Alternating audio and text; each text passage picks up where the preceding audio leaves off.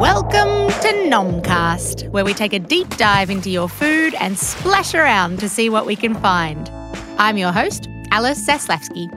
And today, we're going to close the recipe books, shut the fridge, and step back from the pantry. Because this episode is dedicated to some of the truly amazing things we can do with plants and fungi other than eat them. Yes, there are some really exciting things happening in the world of sustainable, plant based materials. And we're going to lift the lid to take a closer look. But as always, before we get into it, I want to ask everyone to check to see if their brains are switched on and fully charged, because there'll be a quiz at the end. Okay, so by now you probably know single use plastic bags and non biodegradable packaging are bad news for the environment. Plastic tends to take between 500 and 1,000 years to break down. So, really, that plastic bag you used to carry home shopping three years ago is going to outlast us all by about a thousand years. If we're not careful, some of that plastic might even end up in the Great Pacific Garbage Patch, a massive, swirling concentration of rubbish that floats in the middle of the ocean. It's three times bigger than France and sounds like the least fun place on earth to go on holiday. But it's not all bad news. Scary stories like these have caused a big shift in the way we think about rubbish. For example, Hobart just became the first Australian city to ban single use plastic. That means no more disposable plastic containers, plastic lids, plastic straws, or knives and forks. In New Zealand, they're about to phase out single use plastics throughout the entire country. Even the people who make Lego blocks have announced they're going to make some products from plant based plastic instead. But what even is plant based plastic? Well, it's interesting to think about how the world's very first plastic was plant based. Plastic just means something that can be easily moulded and shaped.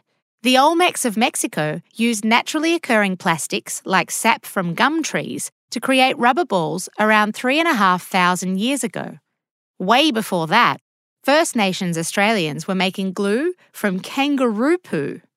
They'd grind up some wonderfully fibrous dry poo with some grass tree resin and charcoal from the fire. Then they'd warm it up, mould it into new shapes, and let it set. It's not too different from the way people make fiberglass today, minus the poo. In fact, it wasn't until the 1800s that Western science made plant based plastics a worldwide phenomenon. And it caught on because people really just wanted to play billiards. If you don't know what billiards is, it's basically a game where you use a long stick to knock balls around a table until they land in different holes. A bit like pool. By the mid 1800s, it had become a really popular game. The problem was, the balls you needed to play billiards were carved from bits of ivory. And ivory is made from elephant tusks.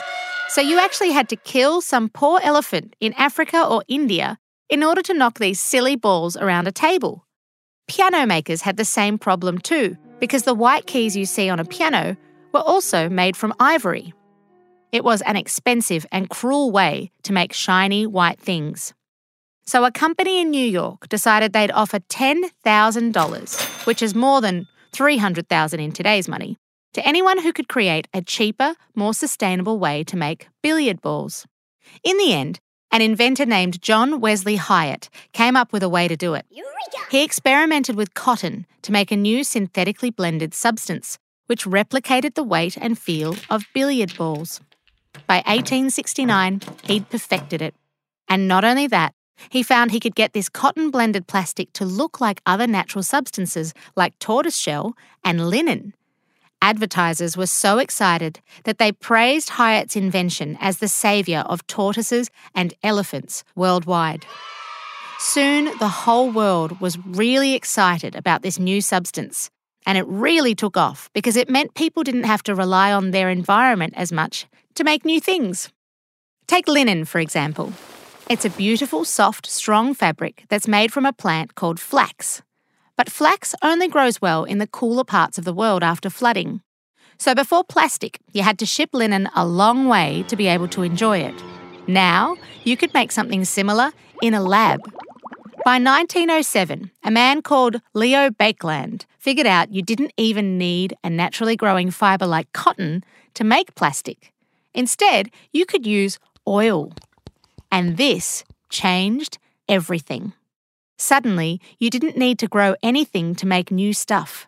Instead, you could just pump oil out of the ground and use it to make products. The type of plastic Leo Baekeland created was called Bakelite. And just like Hyatt's invention, people started to think of it as a bit of a miracle substance. And compared to everything else at the time, it basically was magic. Bakelite was strong, it was heat resistant, and you could mould it into practically any shape. The best thing was, it was cheap to make. And if you check your granny's house, you'll probably find something that's still made from Bakelite. In Plastic, author Susan Freinkel says In product after product, market after market, plastics challenged traditional materials and won, taking the place of steel in cars, paper and glass in packaging, and wood in furniture. But by the 1960s, more and more people started realizing that plastic maybe wasn't the miracle substance they'd first thought. For one thing, it sticks around forever. Then there's the chemical waste you get from manufacturing it. Finally, there's the oil problem.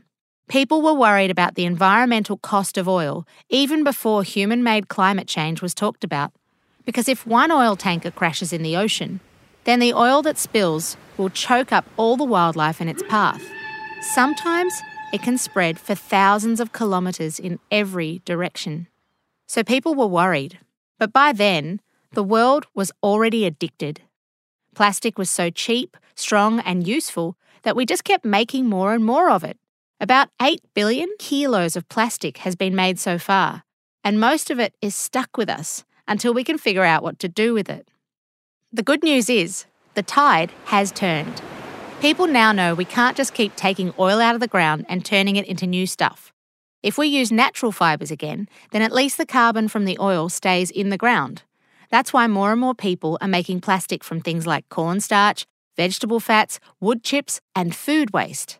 These days, people call it bioplastic, and people are coming up with new ways to make it all the time. The Olmecs were some very early innovators of plastic with those sappy rubber balls. Today, there's a company in Mexico that aims to make billions of dollars by turning old avocado seeds into bioplastic. The founder got the idea when he realised that if you zoom in close enough, the tiny molecules that make up an avocado aren't too dissimilar from corn. People were already making tons of plastic from corn, so he thought, why not avocados? Mexico sure has plenty of them. So soon, if you visit Mexico and eat some guacamole, you might get some extra enjoyment from the idea that even the pip is going to good use. But it's important to remember too that it's unlikely that one single invention will win the war on plastic. Even bioplastic has its own set of problems. The fertilisers used to grow crops for the plastic can create toxic runoff into rivers, and sometimes people need the land used for plastic to grow actual food. After all, there's not much point having an environmentally friendly takeaway container if you don't have any food to put into it. One of the best things about bioplastic is that it can be compostable. Only, it's not like throwing your banana peels and carrot skins in a big wormy bin in the backyard. You need to heat the bioplastic up until it's super hot to break it down. Right now, you need a big, expensive composting system in a waste facility to make that work. So, scientists are working on new ways to make plastic truly biodegradable.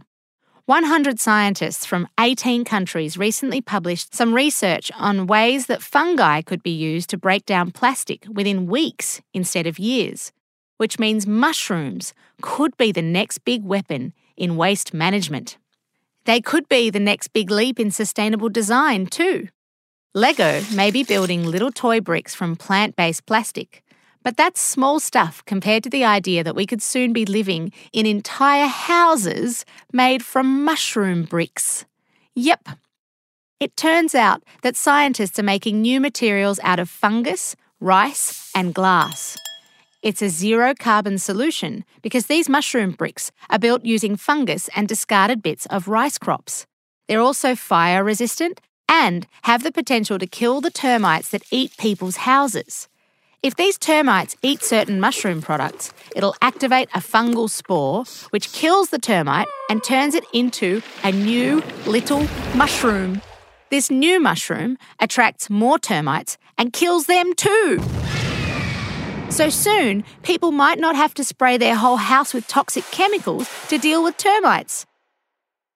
Hi, I'm Jessica and I'm a termite. You can't see me right now, but I'm in a horrible pain. That's because I have a sizable mushroom growing out of my anus. Soon it will burst through my exoskeleton and crush my entire body. I am one of millions of termites affected by fungal pest control every day. Please give generously to the Fungus Butt Foundation to help eradicate fungal pesticides and provide fresh new timber so my family can thrive. Visit fungusbutt.org exoskeleton.com forward slash donate today. And please give generously.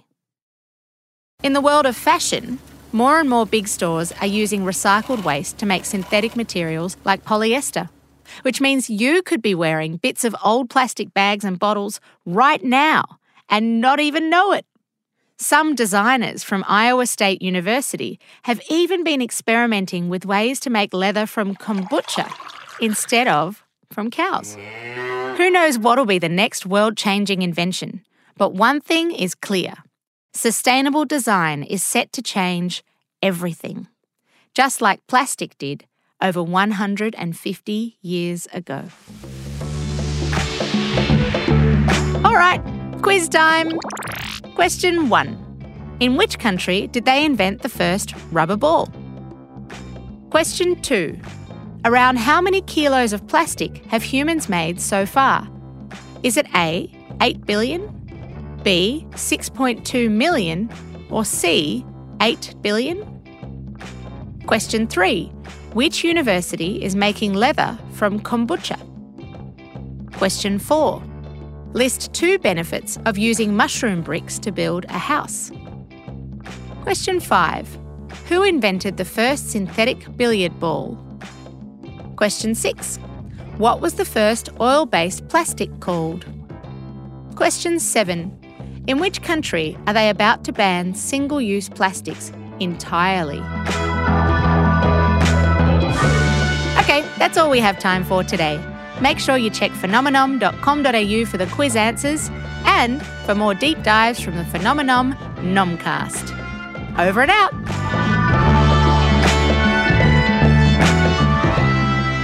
This podcast was brought to you by Hort Innovation using the Mushroom and Onion Research and Development levies and funds from the Australian Government. For more information, visit horticulture.com.au. For more information on Phenomenom, check out phenomenom.com.au.